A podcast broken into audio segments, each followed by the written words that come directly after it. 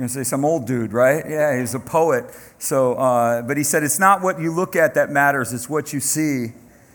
It's not what you face, it's the perspective that you have as it happens to you. And the Bible speaks very, very clearly in these matters. Uh, we're just so I'm just on Aurora here. I'm just all stoked with this testimony. We just had someone here at Elevate um, blocked artery in her neck, and uh, doctors were saying all these other things and trying to show her an image of what it was going to be. And she said she sees something different and uh, believe God for healing. And they just completely canceled the surgery. So we're super excited about that. And you know, we see circumstances, and circumstances can be very, very overwhelming, can't they? Oh, come on. When you see people and you see places and you see things, we get overwhelmed. God doesn't want us to be overwhelmed, He wants us to overflow. And so our perspective affects the fact, it will affect us, especially whether or not we're going to be overwhelmed or we're actually going to overflow. God wants our lives to overflow.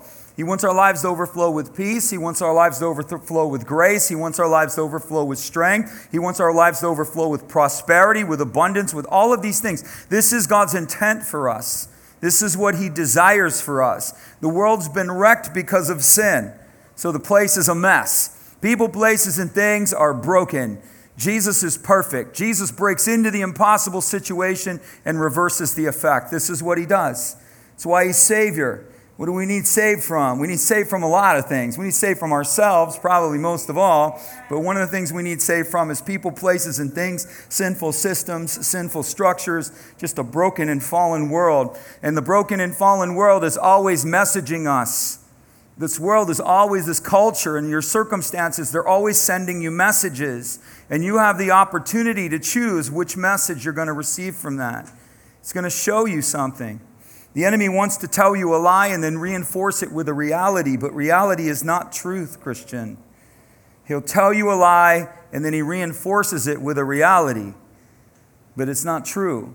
Reality is not true. Truth is truth. It's impo- what truth, truth supersedes the possible. Truth makes the, makes the impossible possible. Faith overcomes the world. Faith in what? Faith in what is true. God's word is true. God's heart is true. The circumstances don't have the final word. The devil doesn't get the final word. I don't know if you know that one. Right? He doesn't get the final answer. Jesus is the final answer. You get to determine who you're going to partner with in this process. 2 Corinthians 4 says, We do not fix our eyes on what we see. You get that? Christian, we're not supposed to fix our eyes on what we see. This world, especially in this crazy time, is constantly messaging us. It's sending us all kinds of crazy messages and signals. Your emotions start sending you all kinds of crazy signals and messages. People start sending you all kinds of crazy messages and signals. All sorts of opinions flying around in the world today like never before. But the Bible tells us do not look at what is seen.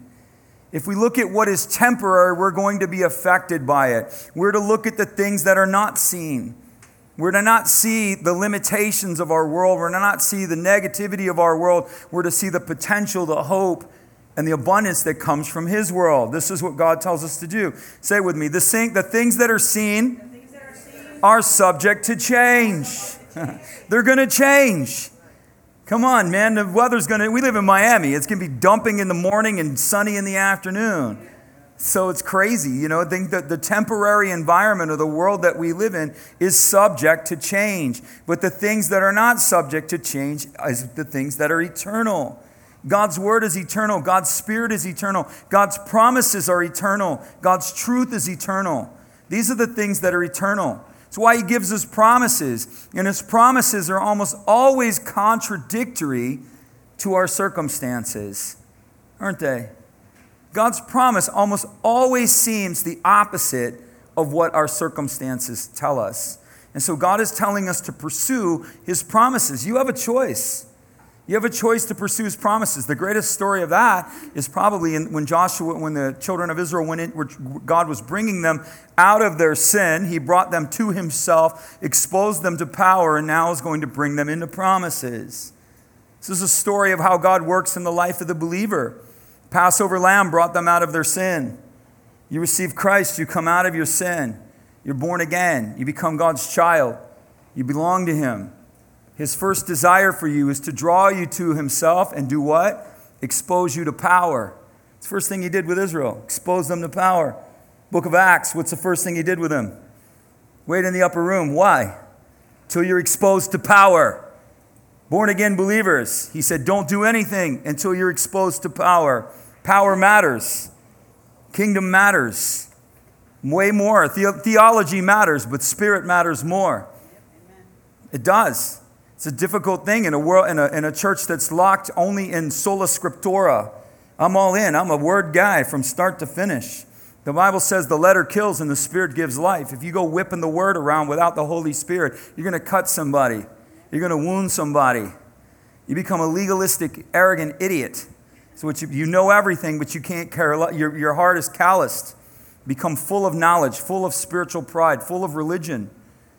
But the Spirit is the, where the agape is. The Spirit is where the discernment is. So it's not either or, it's both. But God wants to expose His people to power so that we know we have a living faith. What does power do for us? It testifies to us that what we are and who we are and what we follow is real. This isn't some uh, facade. We're not a, we're not a common, we're not a religion. We're, we're a kingdom. And what we are and what we have is real. It's substance. You can handle it, the Bible says. You can touch it. You can see it manifest. The reality into this reality. The greater reality is His world, His greater reality into our world. The supernatural into the natural. That's what supernatural is. Supernatural. Supernatural. It's not natural, it's supernatural. It supersedes the natural, it overcomes the natural, it transforms the natural. That's what we are. If the church doesn't operate in supernatural power, we're like the Moose Lodge. We're the Kiwanis Club. We are. We feed the poor. Who cares? Oh, Pastor, that's so insensitive. I say, who cares? Because anybody can feed the poor. Anybody. Anybody can feed the poor. Camillus house feeds the poor. City of Miami feeds the poor. Anybody can do that. But not everybody can lay hands on the sick and see them recover. Not everybody can prophesy and say, Speak to this mountain. Not everybody can transform reality with prayer, but we can. That's who we are. That's why supernatural matters. The church has dumbed itself down. We've become common when we're called to be exceptional. Ignorant. That's what we are. I didn't say we were dumb. I said we were ignorant. We're unknowing or we're cowardly. I don't know which is worse. I made up my mind I will not be ignorant. And I made up my mind I will not be cowardly. You can call me anything you want to call me, but you will never call me coward. You can call me fool. You can call me crazy. You can call me whatever it is you perceive me to be, but you will not call me coward because that is not what I will ever do. Cowardice is not in my eh, DNA. I made up my mind a long time ago. Doesn't matter what I look like. I will not be called a coward. I will press into the things that God told me I could have. I will reach for what He told me was mine, and I will not settle for second. I will do whatever I have to do, change whatever I have to change, and go whatever lengths are required of me. I will do it, and I will not be fearful. I'm going to say, well, you may fail. Man, dude, you cannot fail as a believer. You bounce. That's all you do. What if you hit the ground? You bounce. You bounce. It's like, like driving in a car with airbags. We get in a crash and we're like, woo! wow, that was amazing. You know, we just bounce around. We think it's going to kill us, but it doesn't. Anybody know what I'm talking about? He overcomes. The overcoming power of the believer. He takes impossible situations and turns them around. It may take him some time, but he turns it around. It took you 10 years to screw it up. And he fixes it in a year. And people go, Well, why did God take so long? Because you took 10 years to screw it up. but he'll turn it around. He's the God of the impossible. He changes things. He, the, the, the Spirit is unseen and it's eternal, it is unchanging. That's why we do not operate by natural law, Christian. We are to understand the spiritual laws. And when we understand the spiritual laws and apply them, something happens. A river, an overflowing river of life, begins to move in our lives. Not because of natural law, but because of spiritual law. We understand his ways and we apply the principles that he established. We understand what it actually means. The law of the Spirit of life in Christ Jesus makes us free from the law of sin and death. That's not a one time occurrence. We apply the Spirit of life in Christ Jesus every area of our life where there is sin and death. And we see it. Healing's her inheritance. That's the law of life in Christ Jesus that manifests itself against the law of sin and death. Sin and death testifies against her. The law of the Spirit says, not now, not today. Any area of your life, that's what this means. It's, a one, it's not a one time event. The church treats Romans 8 1 as if it's one time and we don't need it anymore. Law of the Spirit of life in Christ Jesus has set me free from the law of Spirit and death. Therefore, I don't need that anymore. Yes, I know that, Pastor. We've moved on. No, that is an ongoing applicable principle and rule. And it will apply again and again. Your finances say death. Well, what does the Spirit of life in Christ Jesus say? Take the Spirit of life in Christ Jesus, apply the spiritual laws as it relates to finances, and you will see sin and death of your finances overcome by the Spirit of life in Christ Jesus. The power of God. Power of God. Power of God. I don't know how people do it without power. I don't know how. How? It's impossible. It's impossible. This is why we end up religious. This is why Christians wax cold. This is why we have to do entertainment. Who needs entertainment And you got the Holy Spirit? we see deaf ears open. That's better than fish tank in the lobby, that's for sure. It's better than skinny jeans in a smoke machine. That's awesome. Awesome. In scale. In scale. Not just in scale, but in consistency. That's the issue. It's not a miracle here and a miracle there, it's consistent. 100% consistent. You'll see something tonight. If you come, you see injured people, people that have issues, brokenness, pain, issues, injuries in your body, you'll see it tonight. You'll see it tonight. Yeah. Had a guy in a wheelchair, fifth, fifth, uh, fractured his spine from the fifth vertebrae down. He's sitting in his chair like this, bringing to pray for him. There's another story. But we, I'm like, yeah, we're going to go for it. We're going to go for it. That's a regenerative process. That's a creative miracle. I was talking with Jeremiah about it this week. And he's like, You should have pulled him out of the chair. I'm like, Come on up, Mr. Man of Faith. Come on up. First of all, I didn't want to pull him out of the chair because he had swollenness in his back. That's number one. Secondly, I'm listening to the Holy Spirit and he didn't tell me to do it. So I did what he told me to do. And we prayed for him. And I felt like God was going to do some things. And he sat up in his chair and he couldn't sit up in his chair. He was sitting like this. He said, I have to look at everybody like this. He was bent over, completely bent over. You want to see glory? I'm about to tell you a story of who Jesus is, right? So we have a regenerative miracle. That's a miracle that requires a regeneration. I told him, I said, I want to reach the point where I have breakthrough, where I can lay hands on people and their, their nerve endings begin to regenerate while I'm laying hands on them.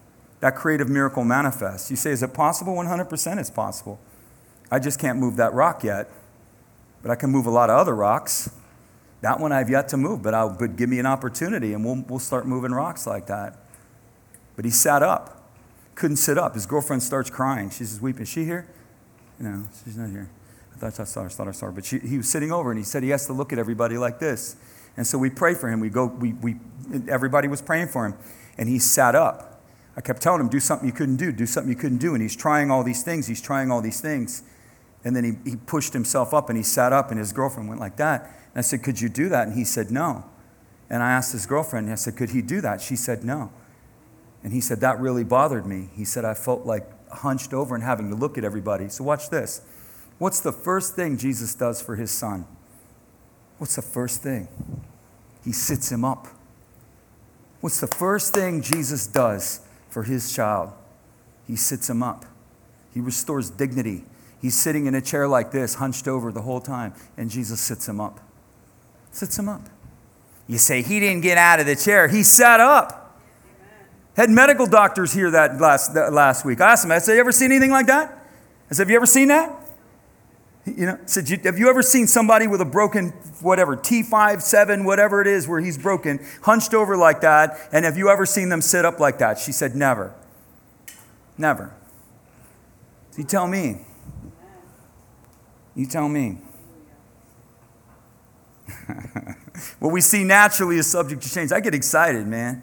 It's kingdom now, it's kingdom here. It's kingdom, let's go. It's kingdom, let's fire it up. Come on, believers.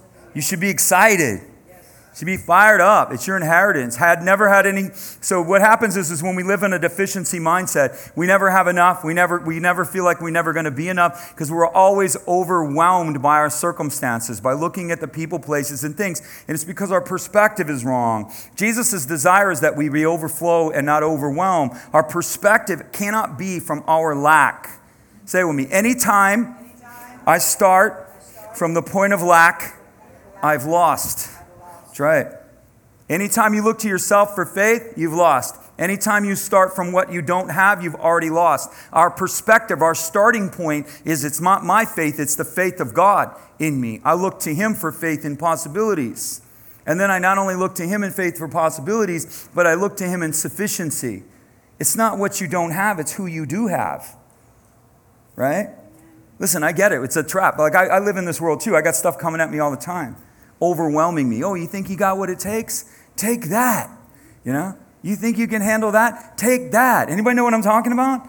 You just can't keep up. You can't handle it. You're overwhelmed.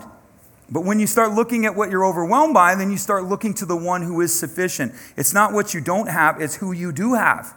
His name is El Shaddai. Anybody know what that means? Woo! Yeah. El, El Shaddai means sufficient. The God who is sufficient. It means he's sufficient. So you're insufficient, but he is what? All sufficient. And his name is your what? Anybody? Your inheritance. Your inheritance is in his name. He gives you all aspects of his name, including the name all sufficient. He gives you his all sufficiency. You can have it. But here's the deal. Here's the rub. A lot of times we're like, well, God's given us this. When you were like, well, where is it? Say it with me. Every single thing in this kingdom is related to Partnership. Yes. It's related to partnership and relationship. Nothing happens without partnership and relationship. Will I pray? Pray is partnership and relationship. Every single thing that happens in this kingdom requires partnership and relationship. So God says, I'm El Shaddai. Do you believe me? Do you believe me? Your circumstances say it's not possible. I say it is. Everything around you says no way. Jesus says yes way. Jesus is the God of yes way. he is the God of yes way. He has sufficiency for you. He has provision for you. He has abundant overflow for you. There's always another opportunity, Christian. The world says it's over. Jesus says, Who told you that? There's always another opportunity, there's always another door, and there's always another chance. Do you know that?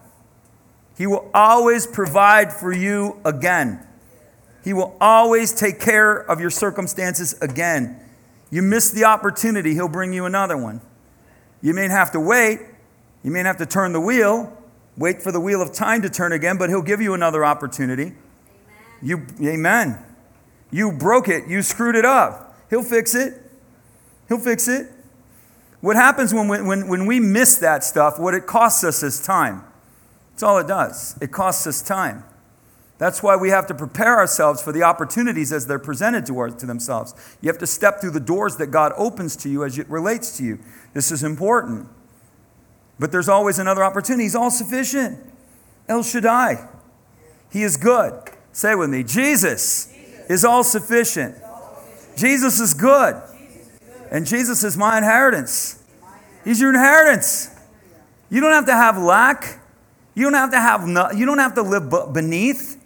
Any area where you're not living beneath where you're living beneath is not God's will. You are the head and not the tail. Anybody know the verse?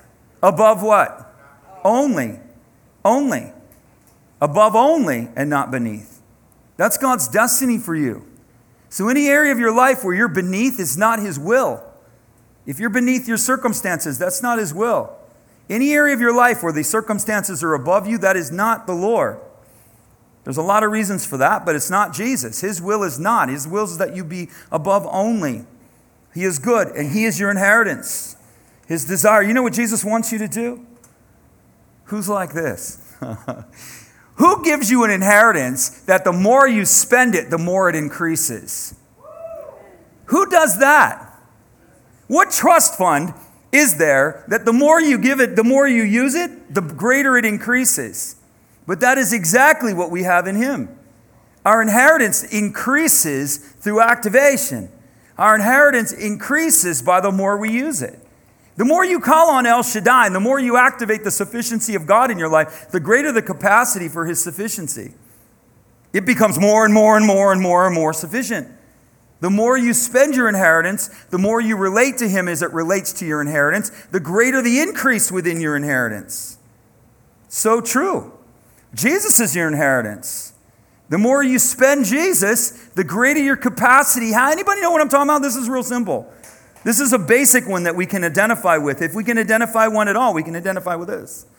The more you receive Jesus and the more you give Jesus away, the more you pour out unto him, the more you use the inheritance of him of his name, the greater your capacity happens. The joy of your salvation, everything begins to increase. It gets bigger and bigger.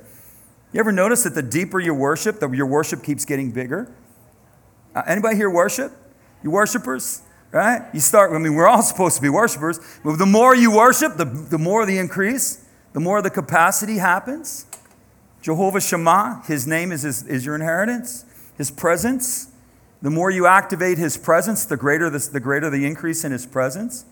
And what God, what, what person is there that gives you an inheritance that it increases by spending it? Who does that? He wants you to spend your inheritance. There's always more.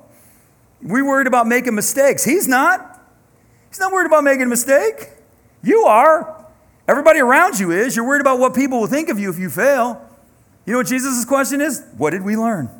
Did we learn anything? That's his only question. That's not his only question, but that's more than likely his first question, unless I'm feeling sorry for myself. And then he's going to go, Kevin, get up. Number one, get up. I failed, Jesus.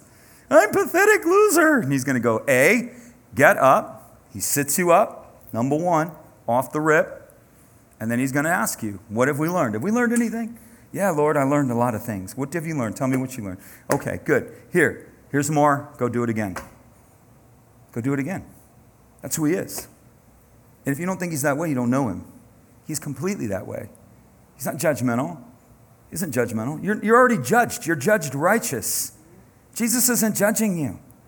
He's already judged you. If you're in Christ, you're judged as his child. You're judged as his son and daughter.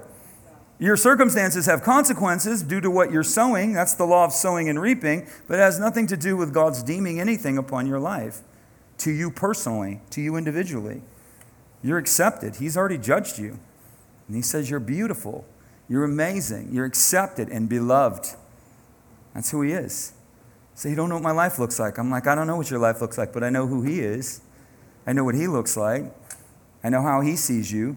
And when you start seeing yourself and understanding how He is and how He sees you, your life will change. When you start understanding you're accepted and beloved, you understand that you're a daughter of a king and you have access to your Father who loves you on your worst day and is always glad to see you. You say, I, I feel condemned. That's an issue. That's a pain. That's a trauma. There's something there. There's a barrier within yourself. But that barrier does not exist from Him. There are barriers to our intimacy with the Lord, but those barriers do not exist with Him. You are your greatest barrier. Fear of men, that's a barrier. Pain, trauma, wounds of the past, lies that we believe, not worthy, not accepted, doesn't love me, out to get me. All that stuff, that's internal stuff that's related to something else in your life, but it's not related to his perspective of you. He doesn't see you that way at all. Who told you that? He loves you. So our deal is to deal with our junk, cleanse ourselves, of all issues of the flesh. That's not external, that's internal too. Cleanse ourselves of the things that matter to us, the, the, the, the issue. In the, anything that's a barrier in your life, Jesus wants it gone. He wants it gone. He wants no barriers to intimacy. None. None. He works, he's actively working to remove everything out of your life. If, he, if you'll let him, yeah, if you'll let him. A lot of the stuff's internal. Bible says this, Psalm 23, my cup overflows. It's God's intent for you that your cup, your life, everything around you, everything you hold, everything you are overflows. The year of the abundant overflow. It's going to happen. What God is calling us to abundant overflow. John chapter 7, on the last day of the feast, this is interesting. I'll just tell you, the feast was a feast called Sukkot. It's the Feast of Booths. It's the last feast in the Jewish calendar. They have seven feasts. You don't think Jesus likes to party? I mean, you imagine? They had seven feasts. It was like a nonstop party. Like every other week, every other month, it was a party of epic scale. Uh, there was only one that was a lament. So out of six feasts, six Hebrew feasts, six Levitical feasts, there was two added, Jews added two. So there's, you know, technically, there, biblically there's seven, right? Technically there's nine, but biblically there's seven. Out of seven biblical or Levitical feasts, or they're not even, they're not even the feasts of the Jews. They're the feasts of the Lord. He never says they're your feasts. He says they're my feasts. They belong to me. They're sacred convocations. They belong to me. And they tell us something about him and who his nature is. And one of them is Feast of Sukkot, and it was to remind them of how God provided for them in the wilderness. And so they will, they'll build booths. And so at this feast, they also draw water and pour water on the altar. And so what hap- what's happening here is that they're in Solomon's temple and they're in Herod's temple, and so they're in Herod's temple, and every and so Moses started off with an altar. So one of the things you would come to as you came into the, the, the tabernacle, which was the tent where God would meet his people, is there would be an altar in the front, and they would, the people would come and present their sacrifices. Then they would move to a, a, a, a pool of water, which was sanctification. Then there was different stages within the temple. There was the shewbread, there was the anointing, the, the, the candlestick, there was the uh, altar of incense, and then there was the Holy of Holies. It's a progression into God's presence. We don't have any such thing. We have sanctification, that's about it. But the rest of it's straight to, we can go right into the presence. There's no veil. We have access. The question is, is do you want it? That's another story. But Moses built this little tiny altar, right? He built this altar. Solomon, when he built the, when he built the temple, he, he went big time. Solomon like blew it up. It was like this big monster altar. And so um, uh, Herod built the same thing. And there were 15 steps ascending the altar. There were 15 psalms that they would sing, the psalms of ascent. So when the people of Israel would come into it, um, every time the nation would come up for these feasts, the priests or the Levites would sing these particular psalms, Psalm 120 to 134, the psalms of ascent. And so there was 15 steps because there were 15 psalms. The priests had to go and cut down willow branches at this feast. The willow branches had to be 25 feet long. They're holding a willow branch 25 feet long, right? Five times five. Five is prophetic for grace. Grace times infinity.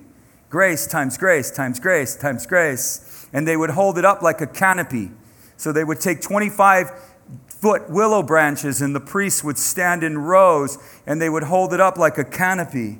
What's that thing they get married under? Jews get married under? Hook. Huppah. I kept wanting to say hookah, but that's not, that's not it. No, no. not the hookah, the hapa, right? So they would hold it up and they would prevent a canopy, and the priests would draw water from the pool of Siloam and they would and the priest would come to the altar and as he's walking up the altar they, they would walk up to you and he would pour water down the steps and he would pour water on the altar. And the people would say freely isaiah 12 freely we drink from the wells of salvation. The priest would do a procession around the altar for this would happen for seven days. They would proceed around the altar with willow branches. See uh, what is it? Uh, pentecost was palm fronds palm fronds, they would come to the temple pushing palm fronds. Whoosh, whoosh, whoosh on the day of Pentecost. Anybody know what happened on the day of Pentecost? Rushing wind. What was God prophetically telling them? That's what I'm going to do. And so they would walk around the temple on Sukkot, they would walk around the altar. Sit one time on the last day, they would walk around seven times, and the people would do a shout called the Hoshana Rabbah and it means the, the high praise. And they would shout seven times, Lord, save now! Lord, save now! Lord, save now! Because it represented the waters of salvation being poured upon the altar. And Jesus, rock star Jesus, stands on the altar and stands on the steps in front of the people. And he says, on the last day, which is the seven time procession, and the Hosanna Rabbah was being shouted, right? Lord, save now, Lord, save now. And Jesus is like, somebody call my name, right? Probably had some Ray-Ban aviators on, standing up there, let's go. Let's go. And he says, If anyone is thirsty, let them come to me. Everyone who believes in me will have rivers of living water overflowing out of their life. The God of the abundant overflow. Yeah. Isn't that crazy? And you know what happened immediately after that? The priests all looked at each other and said, We got to kill this guy. They wanted to kill him. It was one of the reasons they wanted to kill him, but that was definitely one of them because he's proclaiming himself to be Messiah, and they couldn't refute it. That's right. They're quoting Isaiah 12, the wells of salvation, the waters of salvation. They're going to the altar of sacrifice, pouring out the waters of salvation, 15 steps, Hallels, the, the, the marriage feast, the covering of grace, and Jesus stands in the midst of it and said, If you want it, I've got it. If you want what's poured out there, I have it. But this isn't just a one time thing. The presence of God in our life is to create an abundant overflow into every area of our life. It's by the Holy Spirit, Christian. Religion can't do it. Spiritual disciplines isn't going to get it done. Good God. The church is fixated on spiritual disciplines. I'm all in. I love spiritual disciplines. But discipline is the lowest level of discipleship. The lowest level. If you can't do anything else, discipline yourself. But relationship is the higher level. Relationship. But that doesn't get, we have to have, relate to God. Everything comes from the Holy Spirit. The abundant overflow and outflow of, of God's presence and power in our life comes through the Spirit of God. The overflow. Jesus is the source of the believer's life. He is your source. He is your source. He is the, he's given you His Spirit, His manifest presence. And out of that presence that God has placed within you, it will be a river. We're not to be thirsty, we're to be full. We're not to be overwhelmed, we're to overflow. So if there's an issue in your life where there's an overwhelming, it's a direct relationship to a lack of communion in and with the Spirit of God. Or there's something that you're believing that's not God's truth. You're experiencing things, I understand that. There's a difference. Say it with me. Come on, you're gonna help. I need to help some of you. There's a difference between experiencing something and partnering with it. We can experience fear and not partner with it. Do you know what I'm saying? You're to experience it because you're human, right? You're to experience freaking out, but that doesn't mean you make an agreement with it. That's the difference. You're going to experience all of these negative voices telling you negative things, but that doesn't mean you make an agreement with it, right? You're going down. Oh, no, I am. I'm going down. I'm going down. I'm going down now. Yeah, I feel like I'm going down. Doesn't look good, but the Lord said I'm going to overcome. Lord is going to make a way where there is no way. He's going to make a way through this wilderness. He's going to give me a river in this desert. He's going to send me and bear me up on eagle's wings. He is my deliverer. It doesn't look good. That I, that I understand. Let's put that over here. But however, my faith says, my faith says, this is what God wants us to do. He wants us to elevate our faith beyond the level of our experience. Our faith cannot solely be based upon our experience. We have to put faith until faith manifests the experience. And then, you'll, then your faith will only increase. He's the source. We're not to be thirsty, we're to be full. We're not to be overwhelmed, we're to overflow. The exceeding capacity of Jesus' endless supply of goodness. That's overflowing. Doesn't that sound good? What does it mean to overflow? Just say it with me. This is, you're gonna, if you can't smile at this, I don't know. I don't. You need to put a mirror under your nose to see if you're still alive, see if the fogs. Say it with me. Overflow is the exceeding capacity of Jesus' endless supply of goodness. That's the river. He didn't give it to you abstract, right? Come on. In the Old Testament, yes, yes. He didn't give it to you abstract. In the Old Testament, it was out there in the sweet by and by. In the New Testament, he gives it to us alive and real in the rotten here and now. We have the Holy Spirit in presence. We have the over the capacity to experience and live by God's endless supply of goodness. What's the key? The key is integration. Integration. You have to integrate your life. You can't keep Jesus six feet away or 10 feet away and expect there to be an overflow. You can't. You're not called. It's like we treat Jesus like he's an insurance policy or he's like our big buddy that we like to hang out with from time to time. He's everything. he is everything. He's not something, He is everything. We put him over here like, oh, you know, oh, yeah, oh, and when I need him, I run. It's like he's my concierge. Ding, ding, ding, ding, ding, ding. Lord, I need $1,000 so I can go out on my boat and party with my friends. Ding, ding, ding, ding, ding, ding. That's how we treat him, like he's our bellhop, like he's our concierge, like he's our insurance policy. I can go and do whatever I want, but if I die, hey, I'm going to heaven. You know? We treat him like he's our buddy. We treat him as common. Jesus can be, can and will be your friend, but the first thing he is is he is Lord. That's the number one thing he is. And then he's the reconciler to the Father.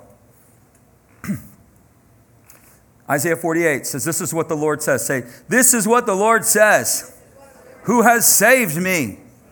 He said, I am the Lord your God, and I will teach you what is right. I will teach you what is good.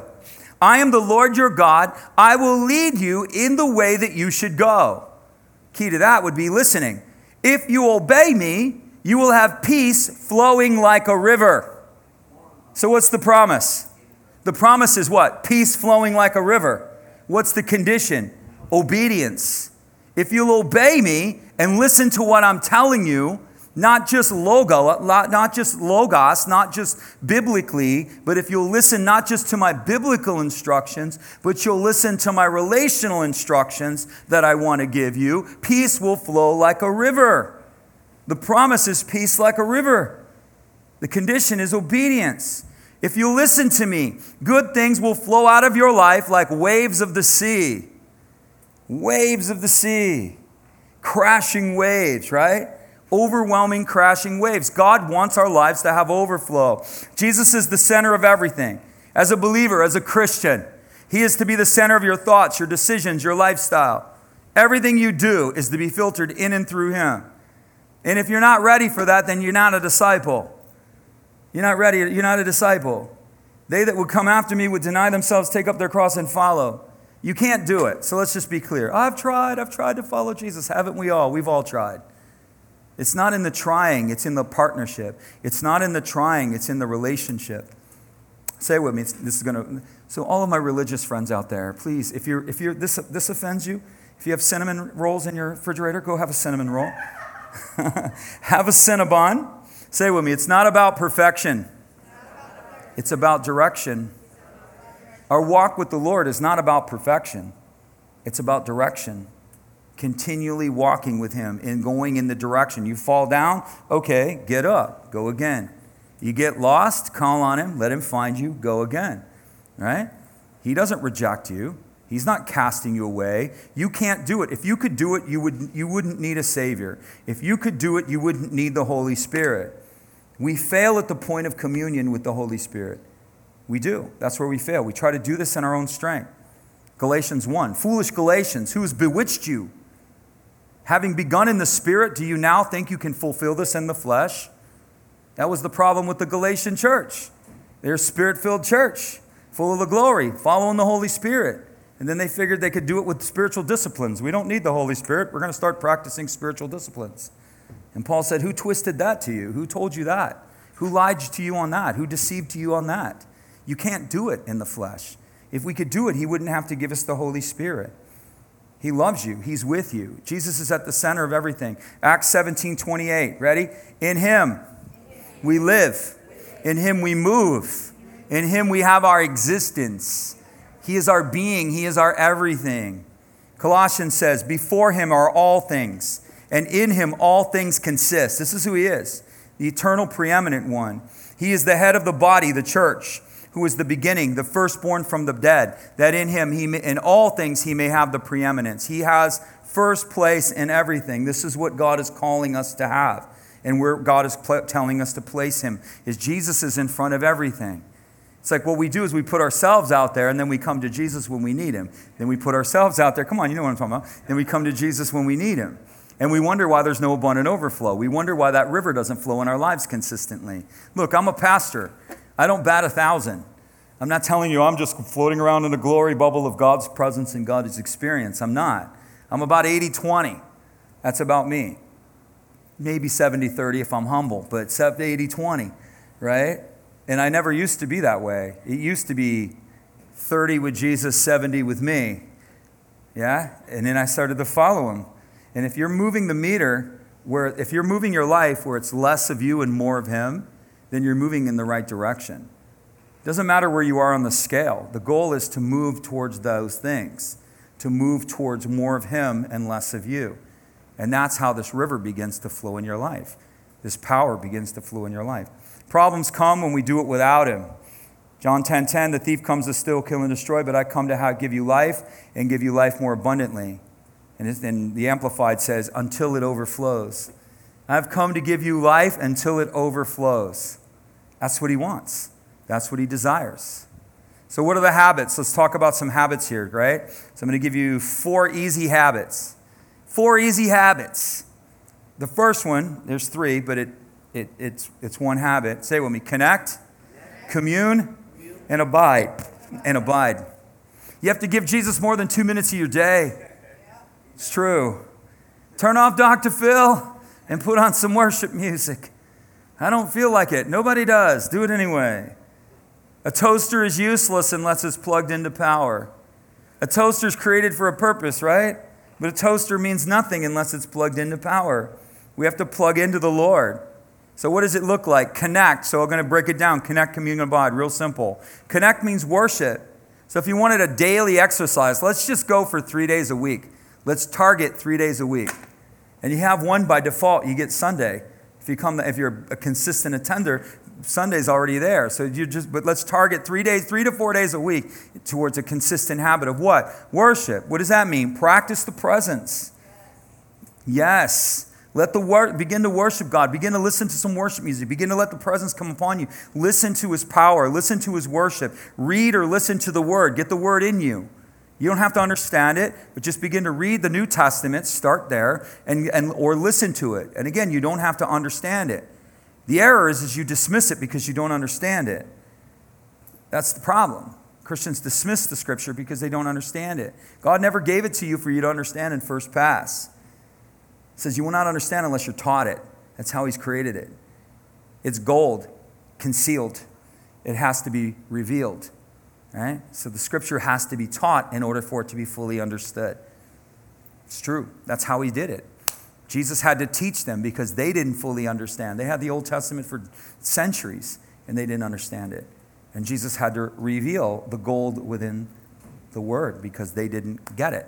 It's the same thing. Read the word of God, put it in you. Read or listen to the word. So that's connect. Connect is worshiping and getting the word in you.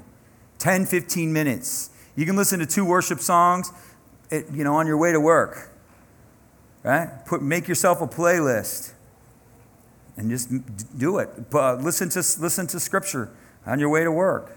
Read the Bible, read a chapter, put it in you. That's connect. Follow a, a connecting practice. This is how abundant overflow is going to come out of your life, is through these things. Communing, which is a meditative heart that listens. Communing can be prayer. Okay, so it's connecting. We're connecting. We're plugging into the power. We're drawing and we're activating worship. We're putting the words in us, so we're making the connection. We're communing. We're listening. Communal prayer is amazing. Communal prayer is, is having a heart that listens. You can ask, you can seek, you can knock, but I encourage, but I love to listen. I love to listen. I sit out on my porch, I have a pad of paper, and he talks to me. And when he talks to me, the pen starts flying. He starts telling me. And I sit there and I listen to him talk to me until he's done talking to me. That's me. He's not going to take all day. But you ever thought about it that Jesus wants to talk to you? And you start to meditate, you start to get to a quiet place or a quiet space and let Jesus talk to us. We, most of us don't have any more than a couple of minutes of silence a day. We fill and consume our lives with noise and distraction, and we wonder. God wants to talk to us, He wants to show you great and mighty things you don't know comes through the communion, comes through the communal aspects. It's crazy. And then abide. What does abide mean? Is anybody here good at worrying? Anybody here good? I'm not. I'm in church. I'm not admitting that, Pastor. No way, even though I am. If you're good at worrying, you're going to be a professional at abiding. It's true.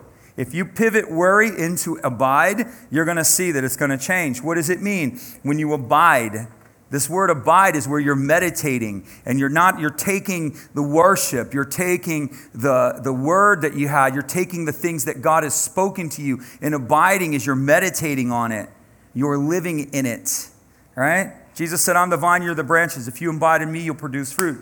You can do nothing without me, but if you in me and my word is in you, you'll ask whatever you want and I'll give it to you.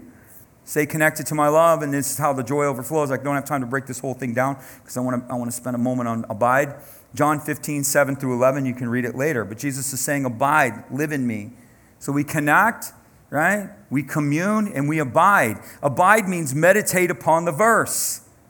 Meditate upon a verse or meditate upon a song, right? And there's a verse in this song. I listened to the song, probably been listening to the song for four years. And some of you would say, You're so dated. There's a verse in that song that stands out to me, and I always listen to it. And it's a real simple part. And it just says, Because I know that he loves me. And the way the guy says it in that song just really impacts me. Really impacts me. We still sitting up? You still sitting up? Yeah? Right there. So, could you do that before? Yeah. Amen. You know, when I, you know when I went home and I meditated and I was asking the Lord about you, and I was trying to get some insight into like praying for you and everything like that, and I felt like He was pointing to the fact that He set you up. And He showed me. He said, What's the first thing I did for my son? It's the first thing. He set you up. He restored dignity to you. He put you up. So you're not staring at your knees and you're not having to look at everybody like that. He sits you up. You're his son. He's going to sit you up. Isn't it crazy? It's the first thing he does for you. Is he sits you up. And if he did that, that's what I told you, it's breakthrough. If he did that, how much more will he do? It's a regenerative miracle, man, and we're believing God for it. We're going to believe God for it. So I thank you for honoring us with the opportunity to pray for you and to see God do a great work because I believe he's going to 100%. Amen. Amen. So we abide, we meditate. So, what does it look like to meditate in the verse? Okay, let's just take a simple verse. I'm going to help you guys, right? I'm going to help you. My God shall supply all my needs according to his riches and glory in Christ Jesus. We know that verse, right? So let's say you're having a problem. You start meditating upon that verse. Some of you are like, I've never heard that verse in my life, you know? I had one guy and I was quoting, I'm like, you guys all know this. And the guy goes, Oh, yes, of course, Kevin, I know that verse. But he didn't. He was just mocking me or like making fun of me. My God will supply all my needs. You're in a, you're in a situation and you meditate upon this verse. My God my God. You start meditating upon that. My God will supply all of my needs. My God. He's my God. He's not my neighbor's God. He's my God. He's called me to himself. You start meditating upon this stuff, and it starts opening to you. He shall supply. Doesn't say he might supply. My God is going to supply. And this word becomes alive in you. This word becomes real in you because you're abiding in it. You're not just hearing it, connecting to it, and communing. You're going into an abiding mode, and the word becomes alive in you, and it begins to connect to you. My God shall supply all of my needs. All of my needs. All of my needs. I know what my needs are saying, but my God is going to supply all of my needs. And then you meditate on that according to the riches and glory in Christ Jesus. He is rich in his glory. Glory is goodness. He is rich in goodness through Christ. God's goodness to me is rich and full because of Jesus. And you start ministering to yourself. You start waking yourself up. You start connecting yourself deeper and deeper into these areas where God has something for you. This is the deal. Deuteronomy 8:18, your God has given you wealth the ability to obtain wealth that you may establish his covenant in the land.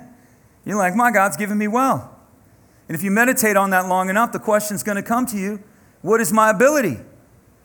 Where's my ability to attain wealth? You start meditating on this thing, and what happens, the word begins to open to you, and greater questions begin to evolve or emerge.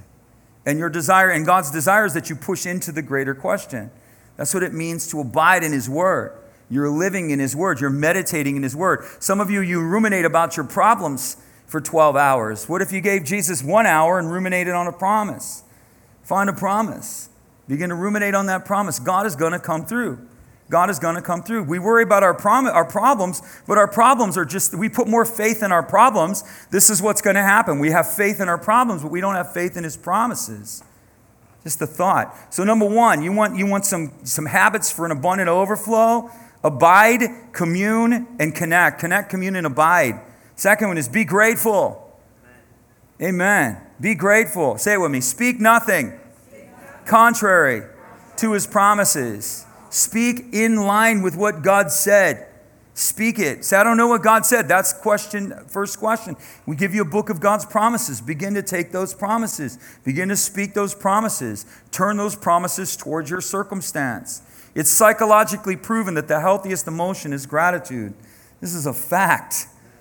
Seven habits that gratitude, or seven things that increase because of gratitude. Your relationships are going to increase. Your relationships get healthier because you're grateful. Right? Try that in your marriage. I'm so grateful for you. I so honor you. I want to bless you. I want to, you know, watch what gratitude does.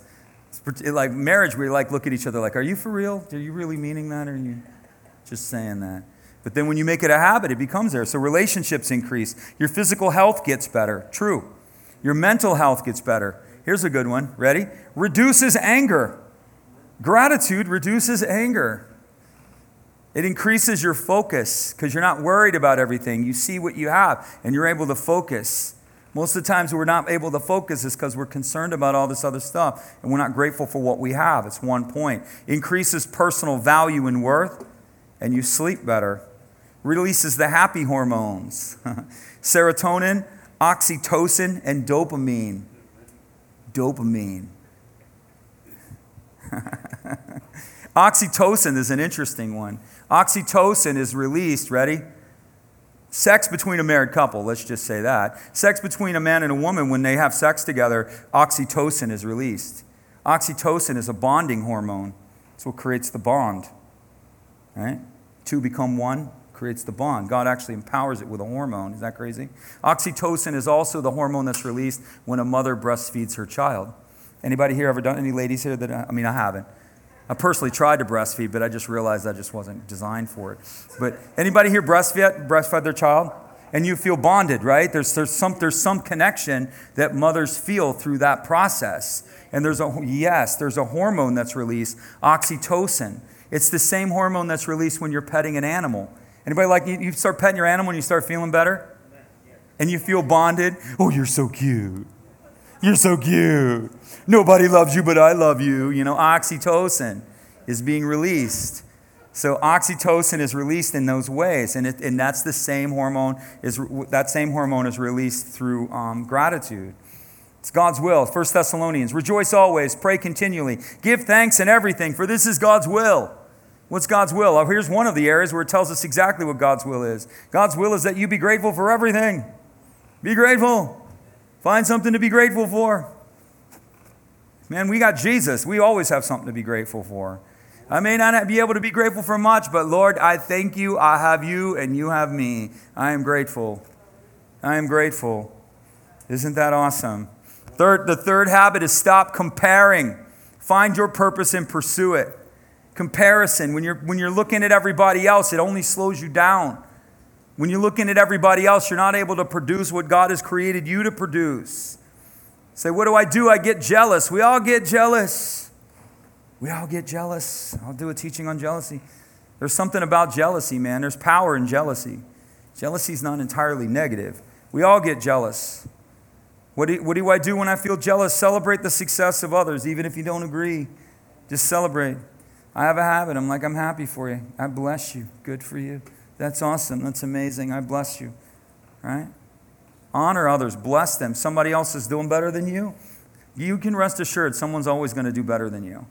And you can rest assured somebody's always going to have it worse than you. You know, so it doesn't matter. It, no matter where you are in the spectrum. And so what the, the goal is is to stop comparing and to start pursuing the purpose in the place which you find yourself in. A heart at peace gives rest to the body, but jealousy and envy rots the bones. Ouch, right? A heart that's content. Contentment means doesn't mean you have everything you want, but it means I'm at rest knowing that I'm going in the right direction or that things are getting better or it's going to keep getting better. It's better to be content with what you have than to be always striving selfishly for more. that's like chasing the wind. It's not an issue to strive, it's an issue to strive selfishly. Our, our delay, why are we striving? Are we striving for greater p- things and greater purposes for God's honor and for the, the purpose of God in our life? If we're striving for that, that's fine. But striving selfishly so that you can have this or that or whatever, whatever it is that you need or want, you're striving only through the point of yourself. That's Bible says that's like chasing the wind even when you get it. Say, I'm striving for that brand new iPhone. Well, wait six months and there'll be another iPhone. It's like chasing the wind. They just keep changing the model. You're, if you're always trying to stay ahead on stuff like that, you're always going to live behind. Lastly, live generously. Live generously. Generosity begins with Jesus, Christian. God's got a financial plan. If you want an overflow, God has created a plan for the overflow financially. It's called the tithe. Yeah, not going to spend a lot of time on it because we do talk about it here. But truth be known, only 18% of Christians fully tithe. That's absolutely an insane statistic. I guarantee you, if they were to evaluate it like forensically, they would find that probably only more like 13 to 15% of believers give the full tithe. And we wonder why we struggle financially. We wonder, I can't afford to give. You can't afford not to. It's God's financial plan for you. He doesn't need it, but you do. You do. Bring the tithe to my storehouse. There'll be food in my house. This is how he's created the, the idea to provide for his church. Test me now in this, says the Lord. He says, prove it. You want to see if I'm not going to do what I'm going to do? See if I will not open to you the windows of heaven and pour you out blessings until it begins to overflow.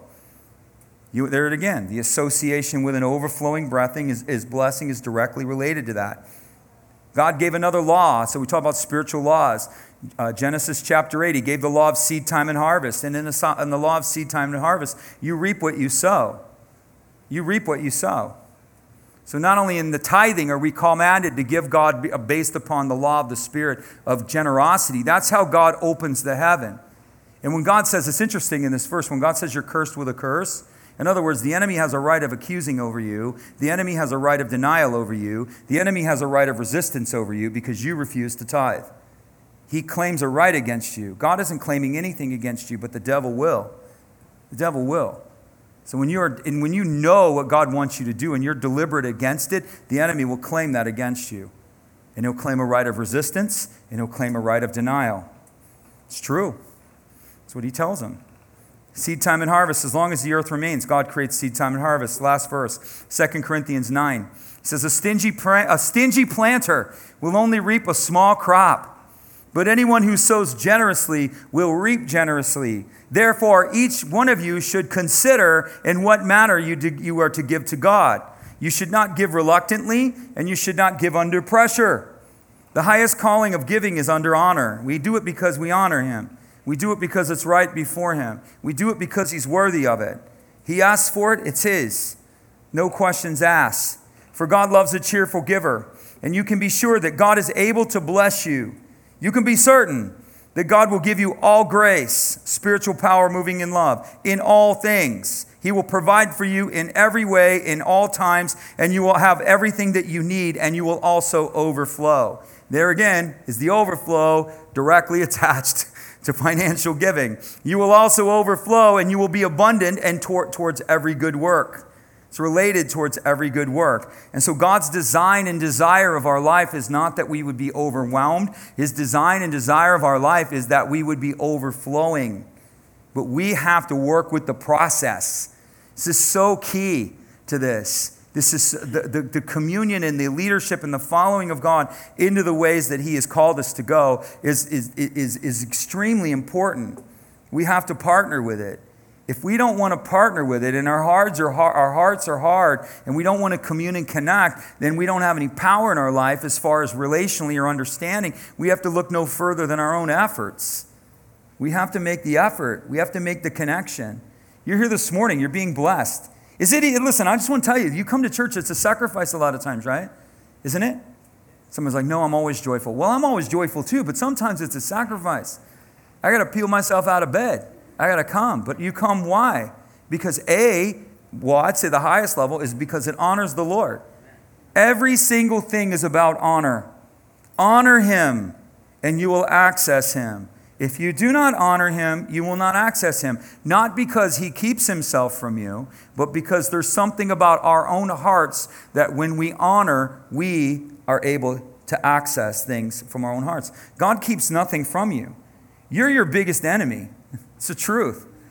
You're your, that's why it's like, man, just do what he says. If I don't know anything else to do, I need to do what he says. Because I know I don't have any good ideas. And I know that what I produce isn't necessarily the best way. So it's like, do what he says. So be generous with your time, honor, worship, help other people. So it's not just generous with money, it's generous with your time, helping other people, connecting with other people. And so here it is connect and commune. Say with me connect, connect. Commune, commune. Abide. Abide. Be intentionally grateful. Focus on my calling. And don't pay attention to others, even if they're doing better than me. Right. Hello. Live generously. Hallelujah. It's easy to pay, it's easy to do that one, man. Facebook, right? Everybody's staging their life on Facebook. It's total stage, right? I have a better dinner than you. Ha ha ha. You know, I mean, people taking pictures of their food, their cars, you know, everything. It's like, I'm better than you are. Na na na na na. You know, it's just kind of like that. I'm on a boat. What are you doing? I'm doing laundry. My life stinks, you know? It's like, anyway. God loves you. His, say it with me. His desire is abundant overflow. My desire is to participate and receive and let the river of God's abundant overflow flow in my life in Jesus' name. If you're watching and you don't know Jesus, his desire is that you know him. That's his first and foremost thing. He has so much for you. He wants nothing from you and wants everything for you. But you have to come into relationship with him. Bible says we have a sin problem. Every person has one. All have sinned and fallen short of the glory of God. All. Sin has separated us from our created purpose. Sin has separated us from our Creator. This is why Jesus came. Jesus came to give his life away, to become as us, to pay the price for us, as us, in order that we could come back to him. And the way that we come back to him is we come back to him through him. Bible says that the wages of sin is death, eternal separation. It's a lostness in an eternal state without Jesus. With the gift of God is life eternal. He wants to offer you life. He wants to give you life in the now, and He wants to give you life eternal. He wants to restore you back to a right relationship. You say, This sounds like a, this offer sounds too good to, to be true. This is, it's not just too good to be true, it's so good it is true. Right? And this is the offer you don't say no to. Jesus is offering himself to you. And the Bible says if you believe in your heart and you will confess in your mouth that he, with your mouth that he is Lord and he has risen from the dead, you will be saved. He will draw you out of darkness, place you into light. The Bible says that he will come inside of you and live in you, and he will begin to live through you. Jesus said, I stand at the door and knock. If you will open the door of your heart to me, I will come in and I will commune with you. I will be as one with you. You know, it's as simple as a prayer. It's a life changing, eternal changing 40 second prayer. And we're going to pray together here at Elevate as a family, and we want you to pray with us. Anybody here who's never given your life to Jesus, today's your day. Anybody here who's not sure you've ever given your life to Jesus, today's your day. Anyone watching this by live stream and you don't know if you know Jesus, today's your day. We're going to be sure. We're going to be sure. Let's pray. Just say, Dear Jesus, I believe that you are the Savior and I need a Savior. I may not understand this, but I choose to believe it. And so I open my heart to you, Jesus, and I ask you to come inside. I ask you to heal me. I ask you to forgive me. I ask you to restore me. And I ask you to repurpose my life. All that I am, I give to you. In all that you are, I receive as mine. From this day forward, I choose to follow you. In Jesus' name. Amen. If you did that, we celebrate you, we honor you, we bless you in every way.